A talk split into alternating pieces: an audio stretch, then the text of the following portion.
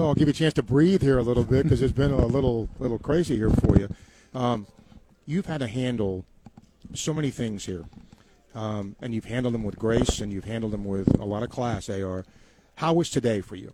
You know, today was a blessing. You know, uh, just getting out here with my brothers. You know, throwing the ball around. Uh, my family here watching me. You know, my old teammates, my old coaches. You know, just everybody here supporting us and we're just here to showcase what we're able to do on the field. You know, God bless us with the ability, so we're just trying to showcase to everybody, you know, how great we are and how great we can be. You know, so it was definitely a blessing and definitely fun.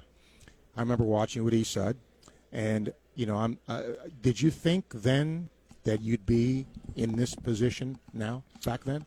Honestly, uh, I did believe, you know, I was going to get here, but I didn't realize how quick it was going to be. You know, uh, God gave me the opportunity to, you know, do it kind of early at a young age. You know, so I'm just trying to showcase what I'm able to do to the younger generation and just show them that you know anything is possible. They just believe in themselves.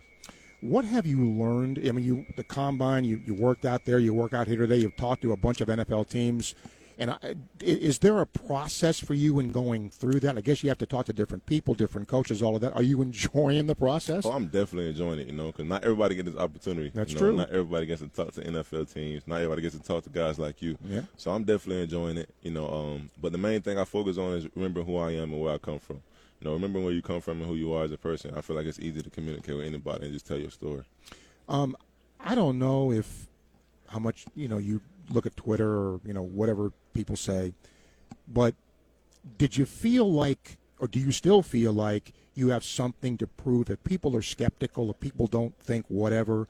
Do you feel you have something to prove, or just go out there and do what you do? Honestly, I don't feel like I have anything to prove to anybody. You know, um, just continue to work for myself.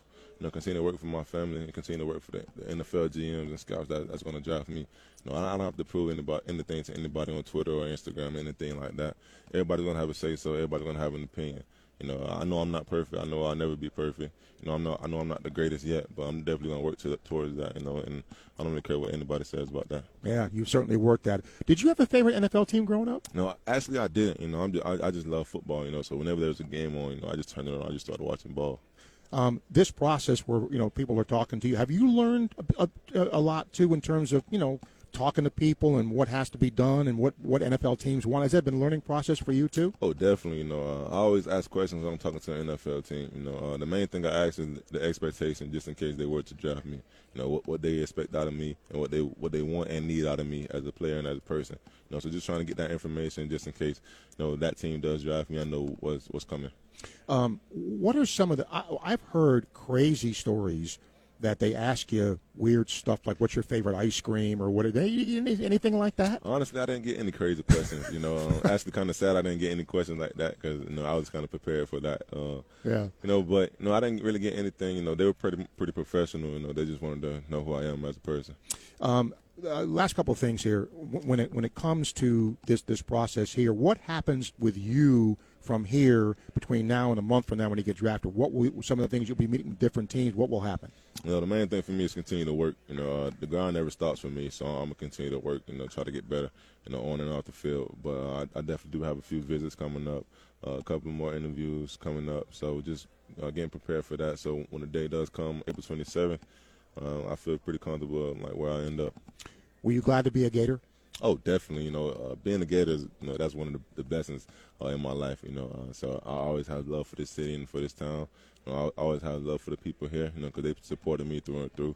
And you know, I just love everybody, and I'm thankful that I even ended up in Gainesville.